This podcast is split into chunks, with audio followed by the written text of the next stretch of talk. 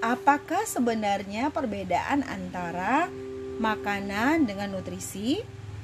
Nah, makanan adalah apa yang kita makan yang diharapkan mengandung nutrisi. Jadi, intinya di dalam makanan itu ada nutrisi, atau nutrisi itu menjadi bagian atau salah satu bagian yang penting di dalam makanan yang kita makan. Kemudian, nutrisi adalah apa yang dibutuhkan oleh tubuh dan sumber bahan baku berlangsungnya kehidupan. Jadi, kalau nutrisi itu adalah apa yang dibutuhkan tubuh dan sumber bahan baku berlangsungnya kehidupan artinya yang dibutuhkan oleh tubuh. Jadi bukan cuma satu saat karena namanya juga berlangsungnya kehidupan. Artinya setiap saat selama kita hidup, kita membutuhkan yang namanya nutrisi. Nah, tubuh manusia membutuhkan nutrisi, dan nutrisi itu dihantar melalui makanan. Jadi, disebut makanan jika makanan tersebut mengandung nutrisi yang dibutuhkan oleh tubuh.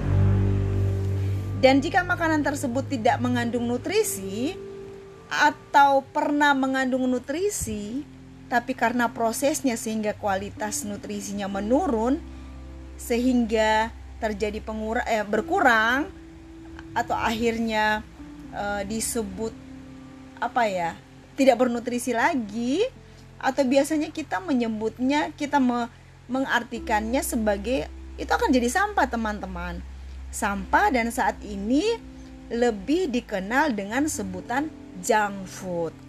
Tapi gaya hidup masyarakat modern termasuk kita saat ini kita begitu atau begitu banyak orang selalu atau menjadi favorit makanan favorit mereka adalah makanan jenis junk food.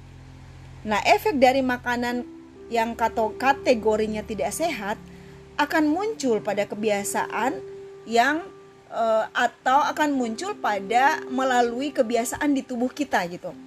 Jadi ada reaksi, akan ada akibat, akan kelihatan ada reaksinya dari itu sebenarnya disebabkan oleh makanan-makanan yang tidak sehat.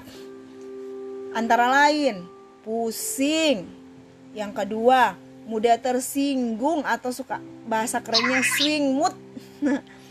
terus merasa melayang-layang, bingung dan lesu, gemetar, mudah marah, tidak senang, sedih, tidak puas, cepat bosan, dan uh, satu lagi perut keroncongan. Nah, ternyata itu adalah tanda-tanda yang bisa kita rasakan, maksudnya yang kita rasakan itu ternyata disebabkan oleh makanan tidak sehat. Tetapi coba lihat teman-teman, selama ini ketika kita mengalami hal seperti itu, pasti yang kita cari apa? Pasti yang kita cari adalah oh saya harus konsumsi uh, obat ini, saya harus menggunakan uh, ini supaya pusing saya hilang. Padahal semuanya itu ada sumbernya adalah makanan. Dan efek tersebut akan hilang dengan sendirinya. Ternyata mudah teman-teman yaitu dia akan hilang ketika kita mulai mengatur pola makan kita dengan baik atau mengatur pola makan kita dengan pola makan yang sehat. Coba deh teman-teman bayangkan atau bandingkan, sorry bukan bayangkan, banding bandingkan sebelum teman-teman program dan setelah teman-teman mengikuti program seperti sekarang. Pasti teman-teman mendapatkan kesimpulan atau punya pengalaman, ya kemarin saya begini, Padahal kalau begini saya begini, tapi sekarang kok tidak. Nah, itu adalah efek dari apa yang teman-teman berikan kepada tubuh teman-teman selama ini. Jadi jawabannya tidak perlu kita cari ke mana-mana lagi. Karena kita sudah tahu jawabannya bahwa ketika kita mulai mengatur gaya hidup kita secara khusus pola makan kita dengan yang lebih sehat, pada akhirnya semua yang dibilang penyakit atau dikatakan penyakit atau hal-hal yang buat kita tidak nyaman di tubuh kita itu bisa hilang dalam sekejap teman-teman. Tidak perlu melewati banyak hal-hal yang sulit, tetapi kitanya dengan konsisten dan bagaimana kita betul-betul menerapkan yang namanya pola hidup yang sehat, makan makanan yang sehat seperti yang teman-teman lakukan selama ini. Dan ingat, bukan sekedar makanan yang dimakan, yang wajib kita konsumsi itu adalah nutrisi. Karena nutrisi itu kita butuhkan bukan cuma ketika kita lapar.